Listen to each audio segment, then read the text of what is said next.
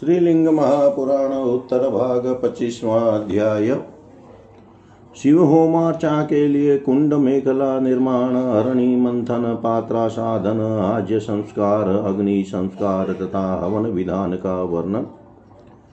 शैलादिरुवाच, शिवाग्नि कार्यं वक्ष्यामि शिवेन परिभाषितं जनयित्वाग्रतः प्राचीं शुभे देशे सुसंस्कृते पूर्वाग्रमुत्राग्रहं च कुर्यात् सूत्रत्रयं शुभं। चतुरश्रीः कृते क्षेत्रे कुर्यात् कुण्डानि प्रयत्नत नित्यहोमाग्निकुण्डं च त्रिमेखलसमायुतं चतुस्त्रिः द्वयङ्गुलायामः मेखला हस्तमात्रत हस्तमात्रं भवेत् कुण्डं योनिः, प्रादेशमात्रतः अश्वतः पत्रवद्योनिं मेखलोपरि कल्पयेत् कुण्डमध्ये तु नाभिः स्यादष्टपत्रं सकर्णिकं प्रादेशमात्रं विधिना कारयेद् भ्रमणसुत षष्ठेनो लेखनं प्रोक्तं प्रोक्षणं वर्मणा स्मृतं नेत्रेणालोक्य वैकुण्डं षड्रेखा कारयेद्बुध प्रागायतेन विप्रेन्द्रः ब्रह्मविष्णुमहेश्वरः उत्तराग्रः शिवा रेखा प्रोक्षयेद्वर्मणा पुनः। समीपीपलः सम्भूतां मरणीं षोडशाङ्गुलां मतित्वा वग्निबीजेन शक्तिन्यासं हृदेवतु। प्रक्षिपेद विधिनः वह्निः मन्वाधाय यथाविधिः तूष्णीं प्रादेशमात्रेस्तु याज्ञिकैः सकलैः शुभे परिसम्मोहनं कुर्या जलेनाष्टसु दिक्षु वै परिस्तर्य परिस्तिर्यविधानेन प्रागादेवनु वमनुक्रमात् उत्तराग्रं पुरस्तादिः प्राग्रग्रं दक्षिणे पुनः पश्चिमे चोत्तराग्रं तु सौम्यै पूर्वाग्रमेव तु। ऐन्द्रैः चेन्द्राग्नमावाह्य याम्य एवं विधीयते। सोमस्योपरि चान्द्राग्नहं वारुणाग्नमधस्ततः। द्वन्द्वरूपेण पात्राणि बर्हिः श्वासाद्य सुव्रतः द्योमुखानि सर्वाणि द्रव्याणि च ततोत्तरे। तस्योपरि न्यस तस्योपरि न्यसेदर्भाञ्छिवं दक्षिणतो न्यसेत पूजयेन मूलमन्त्रेण पश्चादोमं समाचरेत्। प्रोक्षणी पात्रमादाय पूर्येदम्बुना पुनः प्रादेशमात्रौ तु कुशोः स्थापयेदुदकोपरि ग्लावये च कुशाग्रं तु वशो सूर्यस्य रश्मिभिः विकीर्य सर्वपात्राणि सुसम्प्रोक्षय विधानत। प्रणीतापात्रय त्रिमादाय पुर्येदम्बुना पुनः न्योदकः कुशाग्रेस्तु सम्यगाच्छाद्य हस्ताभ्यां नाशिकं पात्रमैशान्यां दिशि विन्यसेत आज्याधिश्रयणं कुर्यात् पश्चिमोत्तरतः शुभम्।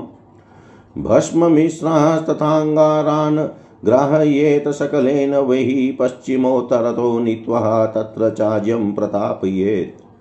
कुशानग्नौ तु प्रज्वाल्य प्रयग्निं त्रिभिराचरेत तान् सर्वास्तत्र निक्षिप्य चाग्रे चाज्यं निधापयेत् अङ्गुष्ठमात्रौ तु कुशो प्रक्षालय विधिनेवतुः पर्यग्निं च ततः कुर्यातैरेव नवभिः पुनः पर्यग्निं च पुनः कुर्यात्तदाज्यमवरोपये तथापकर्षयेत पात्रं क्रमणे क्रमेणोत्तरपश्चिमे संयोज्यं चाग्निं काष्ठेन प्रक्षालयारोप्य पश्चिमे। आज्यः स्योतपवनं कुर्यात् पवित्राभ्यां सहेवतु। पृथकादाय हस्ताभ्यां प्रवाहेण यथाक्रमम् अङ्गुष्ठानामिकाभ्यां तु उभाभ्यां मूलविद्यया। अभ्युच्य दापयेदग्नौ पवित्रे घृतपङ्कितैः सौवर्णं श्रुः सौवर्णं श्रु कश्रुवं कुर्याद्रत्निमात्रेण सुव्रत राजतं वा यथा न्यायं सर्वलक्षणसंयुतम्, अथवा याज्ञिकैर्वृक्षैः कर्तव्यो श्रुकः श्रुवा बुभौ अरत्निमात्रमायामं तत्पोत्रैः तु बिलं भवेत्, षडङ्गुलपरिणामं दण्डमूलं महामुने। तदर्थः कण्ठनालं स्यात् पुष्करं मूलवद् भवेत् गोपालसदृशं दण्डं श्रुवाग्रं नाशिकाशमं पटद्वयसमायुक्तं मुक्ताध्येन प्रपूरितं षट्त्रिंशदङ्गुलायामष्टाङ्गुलसविस्तरम्। उत्सेदस्तु तदर्धं स्यात्सूत्रेण शमितं ततः सप्ताङ्गुलं भवेदास्य विस्तरायामतः पुनः त्रिभागेकं भवेदग्रं कृत्वा शेषं परित्यजेत कण्ठं च द्वयङ्गुलायामं, विस्तारं चतुरङ्गुलम् विधिरष्टाङ्गुलायामः विस्तारस्तत्प्रमाणतः तस्य मध्ये बिलं कुर्यात् कुर्याच्चतुरङ्गुलमानत बिलं सुवर्तितं कुर्यादष्टपत्रं सुकर्णिकं, परितो बिल्लबाह्ये तु पटिकार्धाङ्गुलेन तु।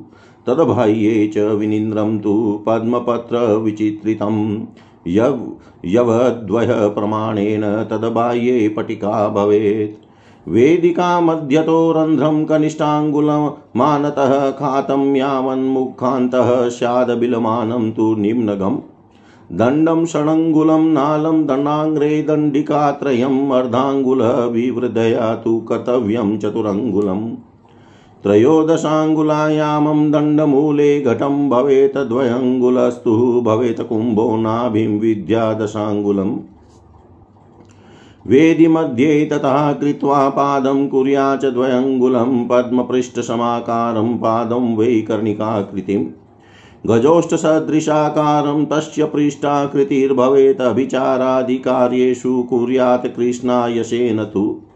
पञ्चविंशन्तकुशेनेव श्रु। श्रुवो मार्जयेत पुनः अग्रमग्रेण संशोध्य मध्यं मध्येन सुव्रत। मूलं मूलेन विधिना अग्नौ ताप्य हृदा पुनः आज्यस्थाली प्रणीता च प्रोक्षणी तिस्र एव च। सौवर्णी राजति वापि ताम्री वा मृण्मयी तु वा अन्यथा नेव कर्तव्यं शान्तिके पौष्टिके शुभे। आयसि त्वभिचारे तु शान्तिके मृण्मयी तु वा, षडङ्गुलं सुविस्तरणं पात्राणां मुखमुच्यते प्रोक्षणी द्वयङ्गुलोत्सेधा प्रणीता द्वयङ्गुलाधिकः आज्यस्थाली ततस्तस्या उत्सेदो द्वयङ्गुलाधिक यहि समिधिभिहृतं प्रोक्तं तैरेव परिधिर्भवेत्। मध्याङ्गुलपरिणाः अवक्रः निर्वृणः सम। द्वात्रिशदङ्गुलायामास् स्त्रीस्रः परिधय स्मृतः द्वात्रिशदङ्गुलायामे स्त्रीशदर्भैः परिस्तरेत् चतुरङ्गुलमध्ये तु ग्रथितं तु प्रदक्षिणम्।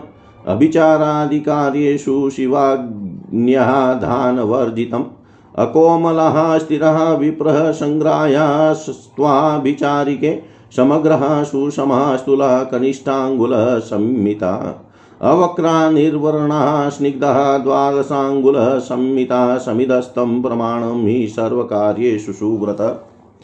गव्यं घृतं ततः श्रेष्ठं कपिल, कापिलं तु ततोऽधिकम् आहुतीनां प्रमाणं तु श्रुवं पूर्णं यथा भवेत्। अनमक्षप्रमाणं स्याचुक्तिः मात्रेण वै तिलः यवानां च तदर्धं स्यात् फलानां स्वप्रमाणत। क्षीरस्य मधुनो दग्नः प्रमाणं घृतवद्भवेत् चतुःश्रुवप्रमाणेन शुचः पूर्णाहुतिर्भवेत्। तदर्धं स्विष्टकृतप्रोक्तं शेषं सर्वमथापि वः शान्तिकं पौष्टिकं चेव शिवाग्नो जुयात् सदा। लौकिकाग्नो महाभागमोहनोच्चाटनादय शिवाग्निं जनयित्वा तु सर्वकर्मणि सुव्रत। सप्तजीव्यः प्रकल्पयेव सर्वकार्याणि कार्येत् अथवा सर्वकार्याणि जीव्यामात्रेण सिद्ध्यति। शिवाग्निरितिः विप्रेन्द्रः जीव्यामात्रेण साधक।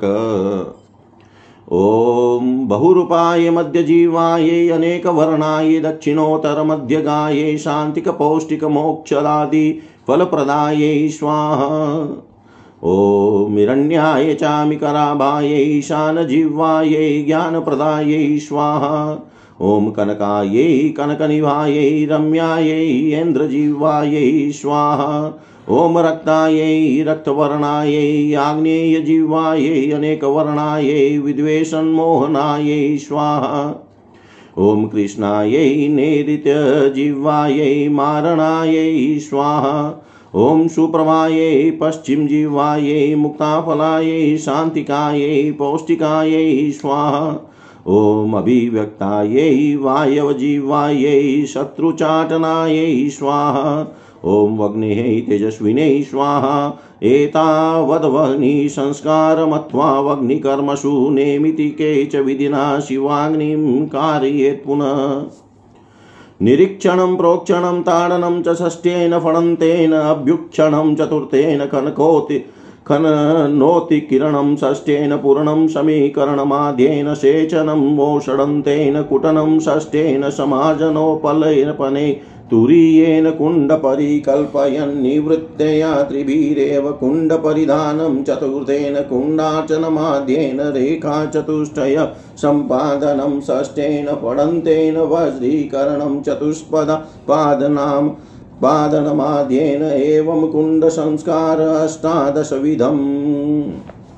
कुण्डसंस्कारान् कुण्डसंस्कारानन्तरम् अक्षपाटनं षष्ठेन विष्टरन्यासमासे, समाधेन वज्रासने वागीश्वर्यावाहनम् ॐ ह्रीं वागीश्वरीं श्यामवर्णां विशालाक्षीं यौवनो नमतविग्रहां ऋतुमतीं वागीश्वरशक्तिमा वाहयामि ऋतुमतीं वागीश्वरशक्तिमावाहयामि। ॐ वागीश्वरीं पूजयामि। ॐ पुनर्वागीश्वरावाहनम् एकवक्त्रं चतुर्भुजं सुदस्फटिकाभं वरदाभयहस्तं, परशुमृगधरं, जटामुकुटमण्डितं, सर्वाभरणभूषितमावाहयामि। ॐ वागीश्वराय नमः।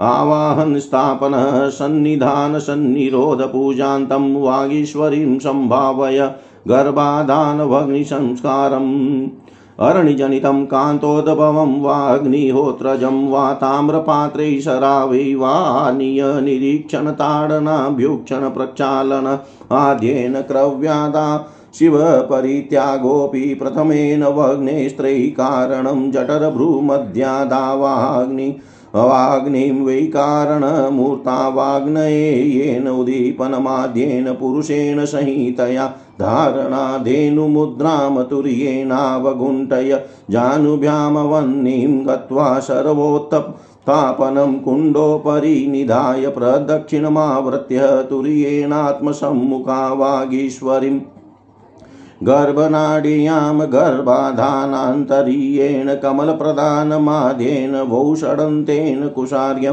दत्त्वा इन्धनप्रदानमाद्येन प्रजा प्रज्वालनं गर्भाधानं च सद्यनादेन पूजनं पुंसवनं वामेन पूजनं द्वितीयेन सीमन्तो नयनमघोरेण तृतीयेन पूजनम्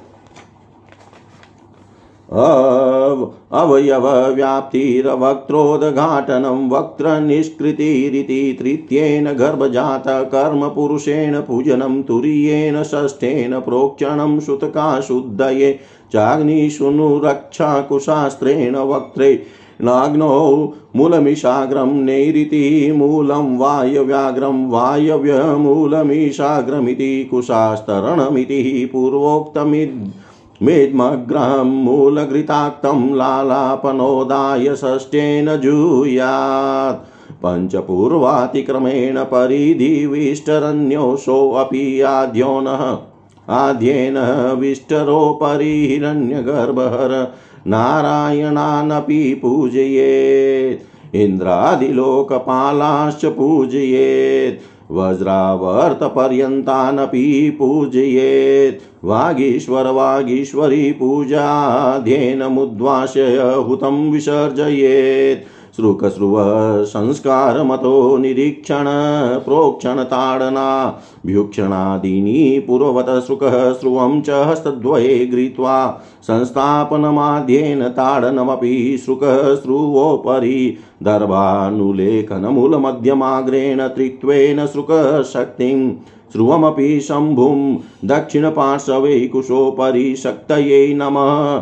शम्भवे नमः। ततो ह्यन्ति सूत्रेण श्रुकश्रुवौ तुरीयेण वेष्टयेदर्चये च। धेनुमुद्रां दर्शयित्वा तुर्येणावगुण्ठय षष्ठेन रक्षां विधाय श्रुकश्रुवसंस्कारपूर्वमेवोक्तः पुनराज्यसंस्कारः पूर्वमेवोक्तः। निरीक्षणप्रोक्षणताडनाभ्युक्षणादिनी पूर्ववत्।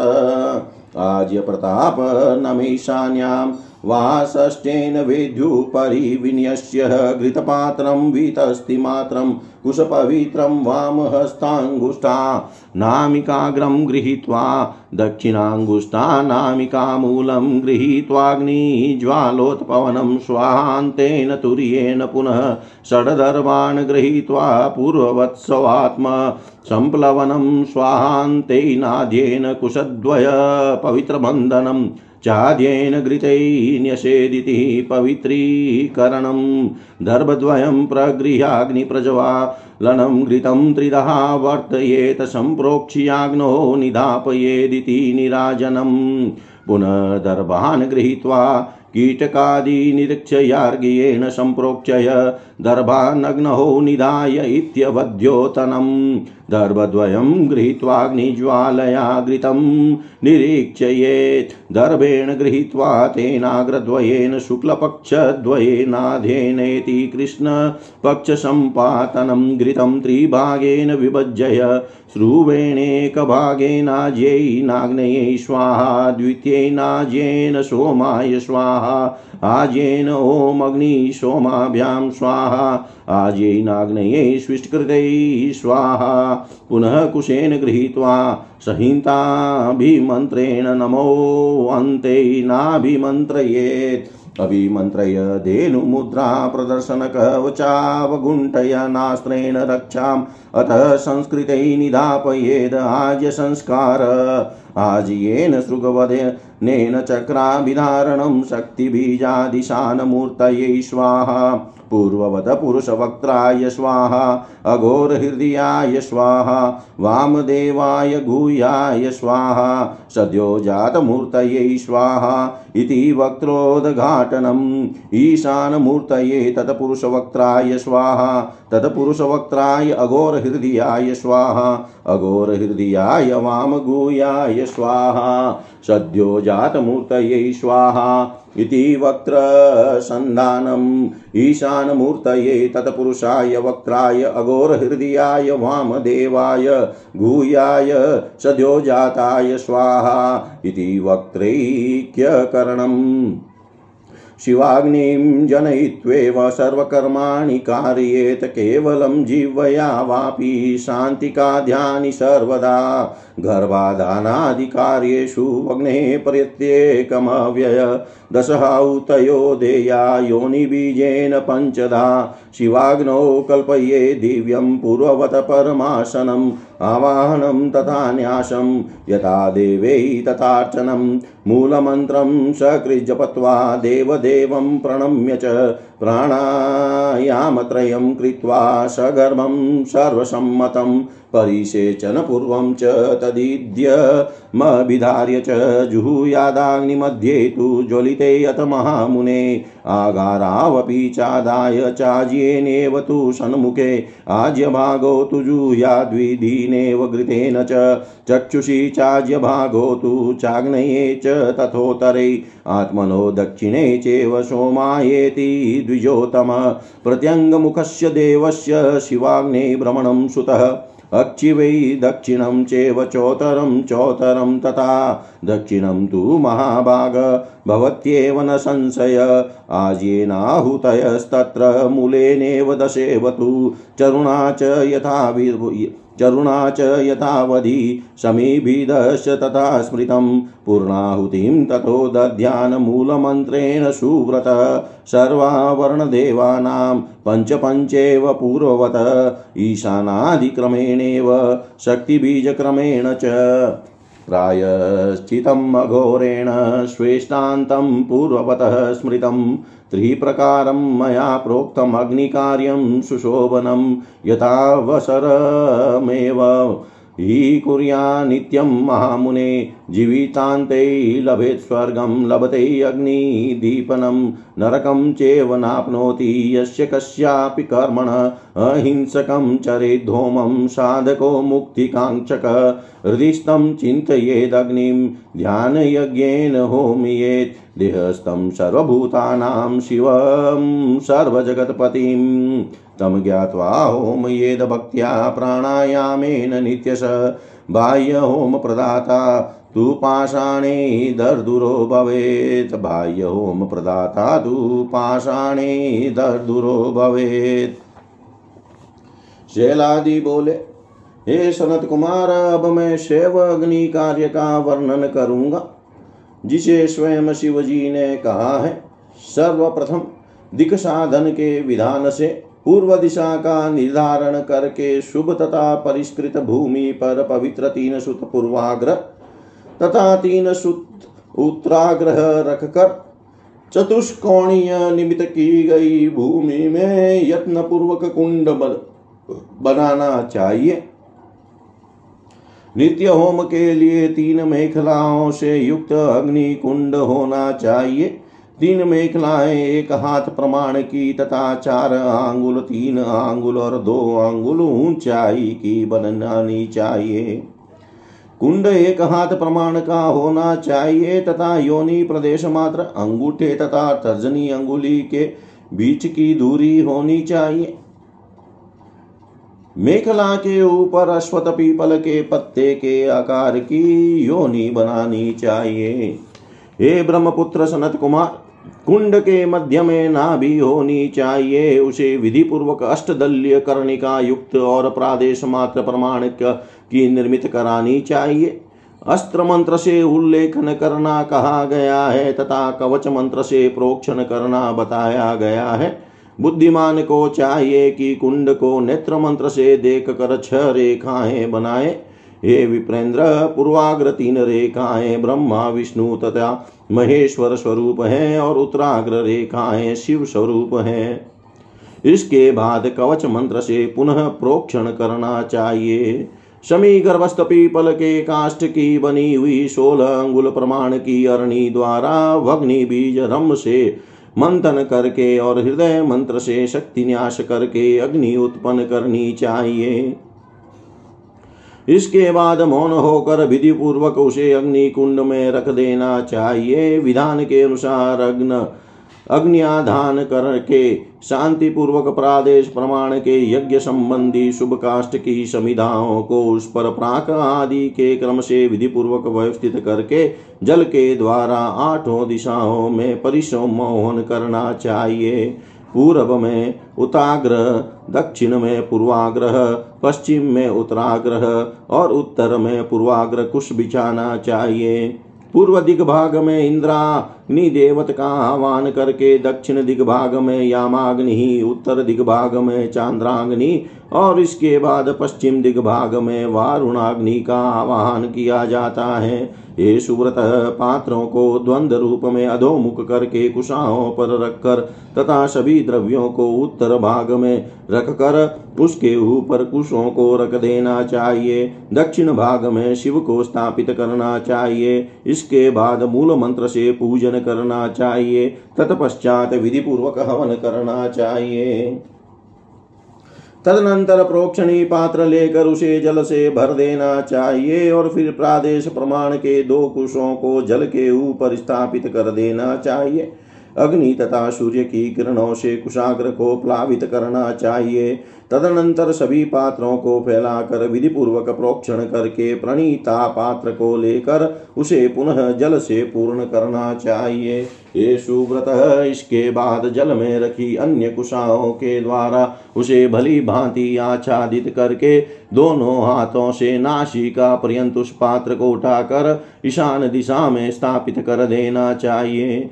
तत्पश्चात वायव्य कौन में शुभ आज्याश्रयन घृत स्थापन करना चाहिए भस्म युक्त अंगारों को लेना चाहिए और उसे वायव्य दिशा में रखकर उसके ऊपर घृत को तपाना चाहिए तदनंतर कुशों को अग्नि में प्रज्वलित करके कुशों से प्रयग्निकरण करना चाहिए। फिर उन सभी कुशों को उस कुंड में डालकर घृत को अपने सम्मुख रख लेना चाहिए। इसके बाद अंगुष्ट प्रमाण के दो कुशों को विधिवत प्रक्षालित करके उन कुशों से तथा अन्य नौ कुशों से प्रयग्नि करनी चाहिए। इसके बाद फिर प्रयग्नि करनी चाहिए। तदनंतर घृत को अग्नि पर से उतार लेना चाहिए और घृत पात्र को क्रम से उत्तर पश्चिम दिशा में रख देना चाहिए। तदनंतर उपवेशन काष्ट द्वारा अग्नि का संयोजन करके पश्चिम दिशा में रखकर उसे प्रक्षालित करके दोनों हाथों की अंगुष्ठ तथा अनामिका अंगुलियों द्वारा यागी कोक्त पद्धति के अनुसार दो पवित्रियों को ग्रहण करके मूल मंत्र के द्वारा आज्योत्पवन करना चाहिए। उसके बाद घृत से भिगी हुई दोनों पवित्रियों को का अभ्युक्षण करके उन्हें अग्नि में डाल देना चाहिए। ये सुव्रत, सोने अथवा चांदी का श्रुक श्रुव बनाना चाहिए। जो एक हाथ लंबा हो तथा सभी लक्षणों से संपन्न हो अथवा यज्ञ ही वृक्षों से ही श्रुवा का निर्माण करना चाहिए। श्रुव एक हाथ प्रमाण का और उसके मुख पर गहरा गर्त होना चाहिए। हे महामुने, उसका उस ध्रुव का दंड मूल छह अंगुल चौड़ा और कंठनाल तीन अंगुल चौड़ा होना चाहिए। उसका मुख भी मूल की भांति बनाना चाहिए। श्रुव का दंड गाय की पूंछ के सदृश ऊपर मोटा और क्रमशः नीचे की ओर पतला होना चाहिए। उसका अग्रभाग नाशिका के समान दो फूटों से युक्त तथा मुक्ता आदि से समन्वित होना चाहिए। पूर्णाहुति में प्रयुक्त होने वाला श्रु छत्तीस अंगुल लंबा, आठ अंगुल चौड़ा और चार अंगुल मोटा बनाना चाहिए। सुत के द्वारा उसे सम कर लेना चाहिए। उस श्रु का मुख सात अंगुल चौड़ा होना चाहिए और बारह अंगुल लंबा होना चाहिए। श्रुव का कंठ दो अंगुल लंबा और चार अंगुल चौड़ा होना चाहिए। वेदी आठ अंगुल लंबी तथा उतने ही प्रमाण की अर्थात आठ अंगुल चौड़ी होनी चाहिए। उसके मध्य में चार अंगुल का प्रमाण का गर्त बनाना चाहिए। गर्त पूर्ण रूप से गोल अष्टदल युक्त और सुंदर कर्णिकामय निर्मित करना चाहिए। उस गर्त के बाहर चारों ओर आधे अंगुल प्रमाण की पट्टिका पट्टिका के बाहर विकसित सुंदर कमल और पुनः उसके बाहर दो यव प्रमाण की पट्टिका की रचना करनी चाहिए। वेदी के मध्य में कनिष्ठा अंगुली के प्रमाण से मुख पर्यंत गंभीर प्रवाह वाला छिद्र होना चाहिए। दंड का मूल छह अंगुल प्रमाण का होना चाहिए। दंड के अग्रभाग में चार अंगुल के बीच आधे अंगुल की वृद्धि से तीन दंडिकाएँ बनानी चाहिए। दंड के अग्रभाग में तेरह अंगुल के विस्तार में घट सिर होना चाहिए। उसका कंठ दो अंगुल और नाभि अर्थात मध्य भाग दस अंगुल होना चाहिए। वेदी के मध्य में वैसे ही दस अंगुल की पद्म पृष्ठ के आकार की नाभि बनाकर दो अंगुल प्रमाण का कर्णिका के आकृति सदृश पाद बनाना चाहिए। उस ध्रुव के पृष्ठ की आकृति, हाथी के ओष्ठ के आकाश, आकार, सदृश होनी चाहिए। अभिचार आदि कर्मों में कृष्ण लोह से श्रुक श्रुवा का निर्माण करना चाहिए। तदनंतर पच्चीस कुशों के द्वारा श्रुक श्रुव का मार्जन करना चाहिए। हे सुव्रत श्रुक श्रुव के अग्रभाग को, कुश के अग्रभाग से, मध्य भाग को मध्य भाग से, तथा मूल को मूल से शोधित करके पुनः भली भांति हृदय मंत्र उच्चारण करके अग्नि में उन्हें तपाना चाहिए। आज स्थानीय प्रणिता और प्रोक्षणी, ये तीनों ही पात्र सोने, चांदी, ताम्र अथवा मिट्टी के होने चाहिए। शांतिक तथा पौष्टिक शुभ कर्म के अन्य धातु के पात्रों का प्रयोग नहीं करना चाहिए। अभिचार जारण, मारण आदि कर्म में लोह की और शांति कर्म में मृतिका की आज स्थाली प्रणीता और प्रोक्षणी पात्र प्रयुक्त करना चाहिए। इन पात्रों का मुख छह अंगुल चौड़ा होना चाहिए, ऐसा कहा जाता है। प्रोक्षणी दो अंगुल ऊँची, प्रणीता चार अंगुल ऊँची और आज स्थाली उससे भी दो अंगुल अधिक, अर्थात छह अंगुल ऊँची होनी चाहिए। जिन संविधाओं से हवन बता गया, बताया गया है, उन्हीं से परिधि बनानी चाहिए। मध्य अंगुली, तुल्य चौड़ी, सीधी व्रण रहित समतता बतिस अंगुल लंबी, तीन परिधियाँ कही गई है। चार अंगुल के बीच प्रदक्षिण कर्म से ग्रथित रूप से बत्तीस बत्तीस अंगुल लंबे तीस कुशों से परिस्तरण करना चाहिए। अभिचार आदि कार्यों में शिवाग्नियाधान से वर्जित कर्म करना चाहिए। हे विप्र अभिचार कर्म में कठोर और दृढ़ संविधाएँ लेनी चाहिए। किंतु शुभ कर्म में पूर्ण रूप से सम कनिष्ठा अंगुली के सदृश मोटी सीधी व्रण रहित कोमल तथा बारह अंगुल लंबी समिदाएँ ग्रहण करनी चाहिए। ये सुव्रत, सभी कार्यों में समिदा का यही प्रमाण सुनिश्चित किया गया है। हवन के लिए गौ घृत श्रेष्ठ होता है, किंतु कपिला गौ का घृत उससे भी श्रेष्ठ माना गया है। आहुति का प्रमाण उतना ही है जितने में श्रुव पूर्ण रूप से भरा हुआ हो। अनचरु का प्रमाण एक अक्षकर्ष तथा तिल का प्रमाण एक सुक्ति शीप होना चाहिए। जौ का प्रमाण उसका आधार तात आदि सुक्ति और फलों का प्रमाण अपने इच्छा अनुसार होना चाहिए। दुग्ध, मधु और दही का प्रमाण घृत के बराबर होना चाहिए।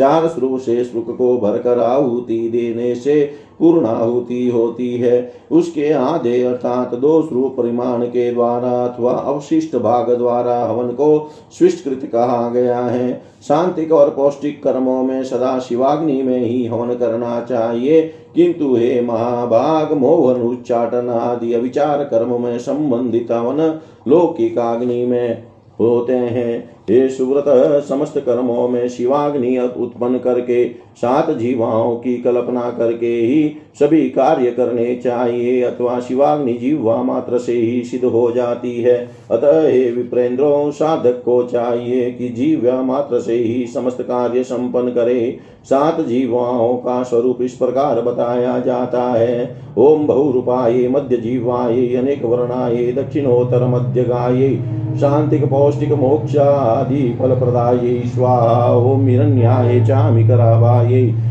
जीवाय ज्ञान प्रदाय स्वाहा, ओम कनकाय कनक निवाय रम्याय इंद्र जीवाय स्वाहा, ओम रक्ताय, रक्तवर्णाय, आग्नेय जीवाय अनेक वर्णाय विद्वेषन् मोहनाय स्वाहा ॐ कृष्णाय नेरिति जीवायै मारणायै स्वाहा। ॐ सुप्रभायै पश्चिमजिह्वायै मुक्ताफलायै शान्तिकायै पौष्टिकायै स्वाहा। ॐ अभिव्यक्तायै वायवजिह्वायै शत्रुचाटनायै स्वाहा। ये सात जिव्या मंत्र है। और ओम वग्न तेजस्विनी स्वाह, यह प्रधान मंत्र है। इस विधि से वग्नि संस्कार करना चाहिए अथवा वग्नि कार्यों में नैमितिक कर्म, में विधि पूर्वक शिवाग्नि उत्पन्न करनी चाहिए। उसकी विधि इस प्रकार है। फणंत ष्ट मंत्र से निरीक्षण, प्रोक्षण और ताड़न चतुर्थ मंत्र से अभ्युक्षण। ष्ट मंत्र से खनन तथा उत्कीर्ण, आद्य मंत्र से पूर्ण तथा समीकरण वोषणत, आद्य मंत्र से सेचन। ष्ट मंत्र से कूटन तुरीय चतुर्थ मंत्र से समार्जन तथा उपलेपन। अघोर वाम देव और सद्योजात इन तीन मंत्रों से कुंड परिकल्पन। चतुर मंत्र से कुंड का परिधान मेखलाकरण। आद्य प्रथम मंत्र से कुंड का अर्चन। फड़ंत ष्ट मंत्र से रेखा चतुष्टय करण और प्रथम मंत्र से वज्रीकरण। और इंद्राग्न आदि चारों देवों का स्थापन। प्रथम मंत्र से इस प्रकार अठारह प्रकार के इन कुंड संस्कारों को करना चाहिए। कुंड संस्कार के पश्चात ष्ठ मंत्र से अक्ष पाटन और प्रथम मंत्र से विष्टर न्यास करके भद्रासन हीरे के आसन पर भगवती वागीश्वर का आवाहन करना चाहिए वागीश्वरी के आह्वान का मंत्र इस प्रकार है ओम ह्रीं वागीश्वरीं श्याम वर्णाम विशालाक्षीं यौवनोन्मत्त विग्रहाम ऋतुमतीं वागीश्वर शक्तिम् आवाहयामि, वागीश्वरीं पूजयामि। इसके अनंतर वागीश्वरी का आह्वान करना चाहिए। मंत्र इस प्रकार है, एक वक्त्रम चतुर्भुजम सुदस्फटिकाभम जटा मुकुटमंडित सर्वाभरण सर्वाभरणभूषितमावाहयामि। ओम ह्रीं वागीश्वराय नमः। इस प्रकार आवाहन, स्थापन, सन्निधान तथा सन्निरोध पूजा पर्यंत करके वागीश्वरी को सत्कृत कर गर्भाधान, वग्नि संस्कार करना चाहिए। संस्कार विधि इस प्रकार है। अग्नि से उत्पन्न सूर्यकांत, मणि से उत्पन्न तथा अग्निहोत्र से उत्पन्न अग्नि को ताम्र पात्र या मिट्टी के शराब कशोरा में लाकर आद्य मंत्र से निरीक्षण, ताड़न, अभ्युक्षण तथा प्रक्षालन करके पुनः आद्य मंत्र से ही क्रव्यादांश तथा शिव का परित्याग कर, जठर तथा जठर और भ्रू मध्य से वग्नि के त्रय कारण त्रिवर्ग साधन का आह्वान करके उस आवाहित मूर्ति में वग्नि मंत्र से उद्दीपन करके तत्पुरुष मंत्र सहित आद्य मंत्र के द्वारा धारणा तथा संहिता मंत्र संहिता मंत्र से धेनु मुद्रा प्रदर्शित करनी चाहिए। तत्पश्चात चतुर्थ मंत्र से अवगुंठन करके दोनों घुटनों को भूमि पर टेक कर कसोरे को उठाकर, कुंड के ऊपर रखकर, चतुर्थ मंत्र से प्रदक्षिण कर्म से चारों ओर घुमाकर, अपने समुख विराजमान वागीश्वरी का ध्यान करके, गर्भनाल में गर्भाधान की रीति से वो षडंत आद्य मंत्र से कमल प्रदान करके, कुशार्य देकर तथा प्रथम मंत्र से ईंधन देकर, सद्योजात मंत्र से प्रज्वालन तथा गर्भाधान करना चाहिए। तदनंतर प्रथम सद्योजात मंत्र से पूजन। वाम देव मंत्र से पुंस्वन। उसी द्वितीय मंत्र से पुनः पूजन। अघोर मंत्र से सीमंतो नयन और पुनः उसी तृतीय मंत्र से पूजन करना चाहिए।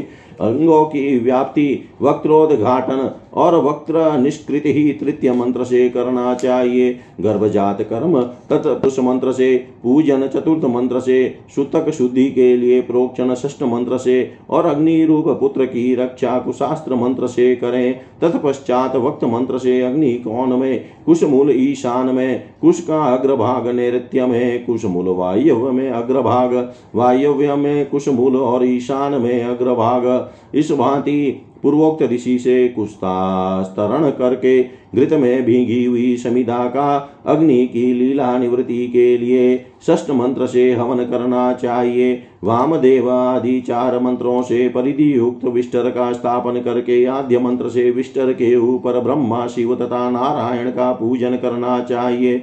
इसी प्रकार इंद्र आदि लोकपालों तथा वज्र से त्रिलेकर त्रिशूल पर्यंत उनके आठ आयुधों की भी पूजा करनी चाहिए। वागीश्वरी, वागीश्वर तथा वागीश्वरी की पूजा आदि करके इन वागीश्वर का उद्वासन कर होम द्रव्य का हवन करना चाहिए। इसके पश्चात श्रुक श्रुव का संस्कार बताया जाता है। पूर्व की भांति निरीक्षण, प्रोक्षण, ताड़न अभ्युक्षण आदि करके दोनों हाथों में श्रुक ग्रहण कर प्रथम मंत्र से संस्थापन तथा ताड़न करके श्रुक के ऊपर कुश के मूल मध्य मध्य और अग्रभाग से तीन प्रकार से अनुलेखन करके श्रुक को शक्ति और श्रुव को शिव मान कर उन्हें दक्षिण भाग में कुश के ऊपर शक्त नमः, संभवे नमः। इस मंत्रों, इन मंत्रों के द्वारा स्थापित करना चाहिए। तदनंतर समीपवर्ती सूत्र से श्रुग श्रुव को चतुर्थ मंत्र का उच्चारण करके वेष्टित करना चाहिए और पुनः अर्चन करना चाहिए। इसके बाद धेनु मुद्रा दिखाकर चतुर्थ मंत्र से अवघुंटन तथा षष्ठ मंत्र से रक्षा कर्म संपन्न करके श्रुक श्रुभ संस्कार करना चाहिए। आज संस्कार पूर्व में बताया गया है। पूर्व की भांति निरीक्षण, प्रोक्षण, ताड़न, अभ्युक्षण आदि करना चाहिए।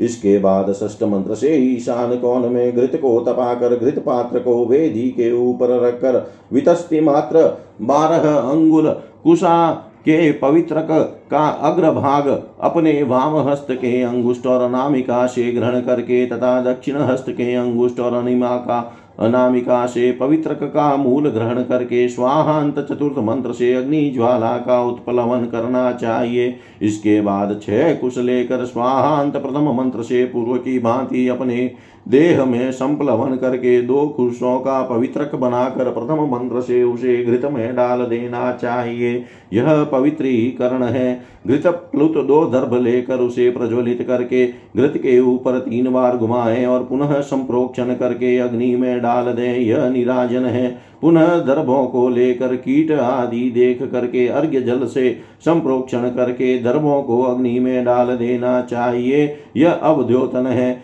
दो दर्भ लेकर अग्नि में प्रज्वलित करके घृत को देखे। यह निरीक्षण है। इसके बाद अन्य दर्भ के साथ दो पवित्रक लेकर उनके शुक्ल पक्ष द्वय की भावना करे तथा उन दोनों के सहित घृत को सद्योजात मंत्र से पृथक कर दे, शेष को कृष्ण पक्ष की भावना से पृथक करे। इस प्रकार घी को तीन भागों में विभक्त करके श्रुव द्वारा घृत के एक भाग को अग्नि स्वाहा, घृत के द्वितीय भाग को सोमाय स्वाहा और घृत के तृतीय भाग को अग्नि सोमाभ्याम स्वाहा।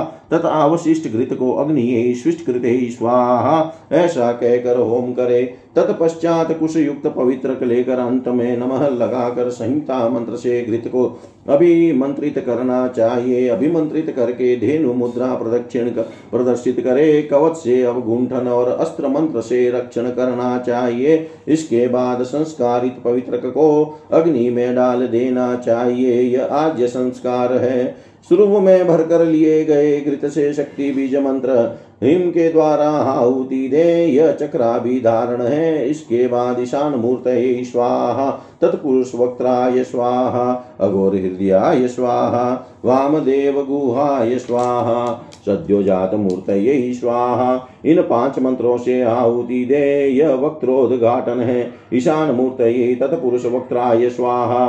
तत्पुरुष वक्त्राय अघोर हृदयाय स्वाहा। अघोर हृदयाय वाम सद्यो सद्योजात मूर्त स्वाहा। मंत्रों से आहुति दे। आहुति दे यह वक्त्र संधान है ईशान मूर्त तत्पुरुषाय, वक्त्राय अघोर हृदयाय वाम देवाय गुहयाय सदो जाताय स्वाहा। इस मंत्र से आहुति दे यह वक्त्रेक्य करण है इस प्रकार शिवाग्नि उत्पन्न करके समस्त कार्य संपन्न करना चाहिए, अथवा केवल अग्नि जीवा से भी शांति का आदि कार्य सदा करने चाहिए।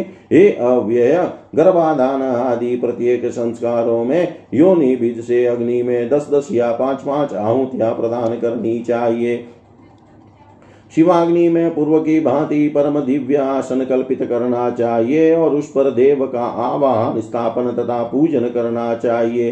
हे महामुने, मूल मंत्र का एक बार जप करके देव देव को प्रणाम कर, फिर तीन बार सर्वसम्मत गर्भ प्राणायाम करके परिसेचन पूर्वक उस समीदा को, अघोर होम को उद्देश्य करके प्रज्वलित अग्नि के मध्य में हवन करना चाहिए।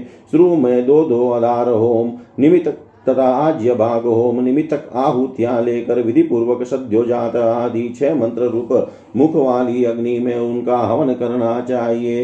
हे द्विश्रेष्ठ अग्नि, स्वाहा, ऐसा कहकर अपने उत्तर में एवं सोमाय, स्वाहा, ऐसा कहकर अपने दक्षिण में नेत्र रूप दोनों आज्य भागों को आहुतियाँ देनी चाहिए। हे ब्रह्मपुत्र सनत कुमार, हे महाभाग, पश्चिम की ओर मुख वाले शिवाग्नि रूप महादेव का दाहिना नेत्र उत्तर की ओर तथा बाया नेत्र दक्षिण की ओर होता है। इसमें संदेह नहीं है। घृत चरु तथा समिधाओं से मूल मंत्र के द्वारा यथा विधि दश आहुतियाँ देनी चाहिए, ऐसा कहा गया है।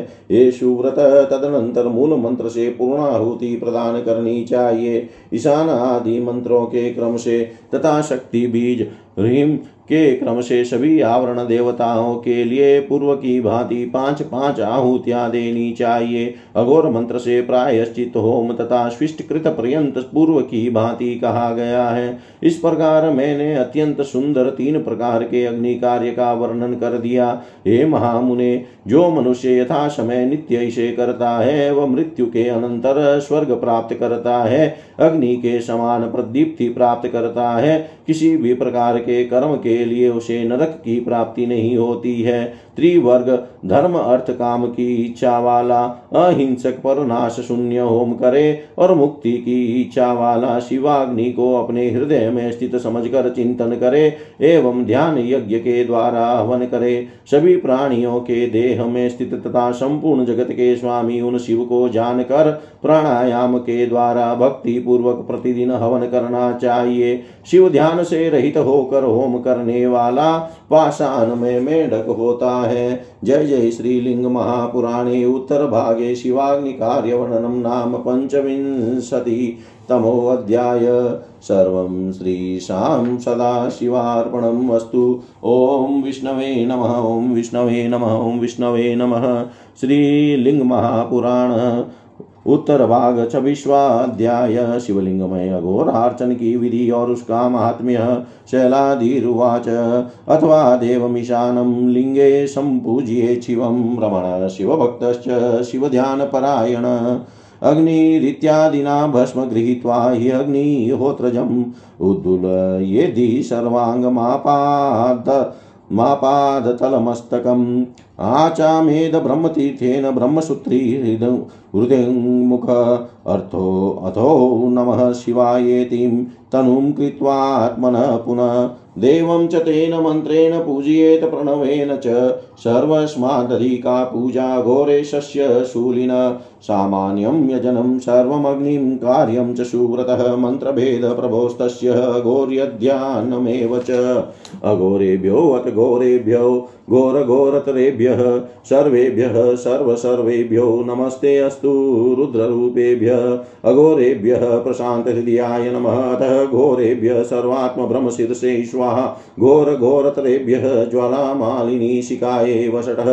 सर्वेभ्यः सर्वसर्वेभ्यः पिङ्गलकवचाय हुं नमस्ते अस्तु रुद्ररूपेभ्यः नेत्रत्रयाय वषटः सहस्राक्षाय दुर्भेदाय पशुपतास्त्राय हुम्बटः स्नात्वा चम्य तनुं कृत्वा संयुक्षा घमर्षणं तर्पणं विधिनाचार्यं भानवे भानुपूजनं समं चाघोरपूजायां मन्त्रमात्रेण भेदितं मार्गशुद्धिस्तथा द्वारी पूजां वास्त्वाधिपस्य च कृत्वा करं विशोध्याग्रैः सुवासनमास्तिनः नासाग्रकमले स्थाप्य दग्धाक्षुभिकाग्निना वायुना प्रेर्य तद्भस्मः विशोध्य च शुभाम्बसा शक्त्यामृतं मये भ्रमकलां तत्र प्रकल्पयेत्। अघोरं पञ्चधा कृत्वा पञ्चाङ्गसहितं पुनः इतं ज्ञानक्रियामेवं विन्यस्य च विधानत। न्यासस्त्रीनेत्रसहितो हृदि ध्यात्वा वरासने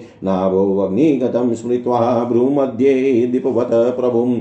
शान्तेयाबीजाङ्कुरानन्तधर्माद्यैरपि संयुते सोमसूर्याग्निसम्पन्ने मूर्तित्रयसमन्विते। वामादिभिश्च सहिते मनोन्मन्याप्याधिष्ठिते शिवासनेत्ममूर्तिस्तमक्षया कारणरूपिणम् अष्टत्रिशतकलादेहं त्रितत्त्वसहितं शिवम् अष्टादशभुजं देवगजचर्मोत्तरीयकम् सिंहजिनाम्बरधरं घोरं परमेश्वरं द्वात्रिशाक्षररूपेण द्वात्रिशक्तिभिवृतं सर्वाभरणसंयुक्तं सर्वदेव नमस्कृतं कपालमालाभरणं, सर्पवृश्चिकभूषणं, पूर्णेन्दुवदनं, सौम्यं चन्द्रकोटिसम्प्रभं चन्द्ररेखाधरं शक्त्या सहितं नीलरूपिणम्। हस्ते कडगं केटकं पाशमेकैरत्नैश्चित्रं चाङ्कुशं नागकक्षां सरासनं पाशुपदं तथास्त्रं दण्डं च कटवाङ्गमतापरे च तन्त्रीं च घण्टां विपुलं च शूलं, तथा परे डामरूपं च दिव्यं, वज्रं गदामटङ्कमेकं च दीप्तं, समुद्गरं हस्तमास्तास्य शम्भो वरदाभयहस्तं च वरेण्यं परमेश्वरं, भावयेत् पूजये चापि भग्नो होमं च कारयेत् होमश्च पूर्ववत् सर्वो मन्त्रभेदश्च कीर्तितः अष्टपुष्पादिगन्धादिपूजास्तुतिनिवेदनम् अन्तर्बलिं च कुण्डस्य वाग्नेयेन विधानतः मण्डलं विधिना कृत्वा मन्त्रैरेतर्यथाक्रमं रुद्रेभ्यो, मातृगणेभ्यो, यक्षेभ्यो, सुरेभ्यो, ग्रहेभ्यो, राक्षसेभ्यो, नागेभ्यो, नक्षत्रेभ्यो, विश्वगणेभ्यः क्षेत्रपालेभ्यथा वायुवरुणदिग्भागे क्षेत्रपालबलिं क्षिपेत् अर्घ्यं गन्धं पुष्पं च धूपं दीपं च सुव्रतः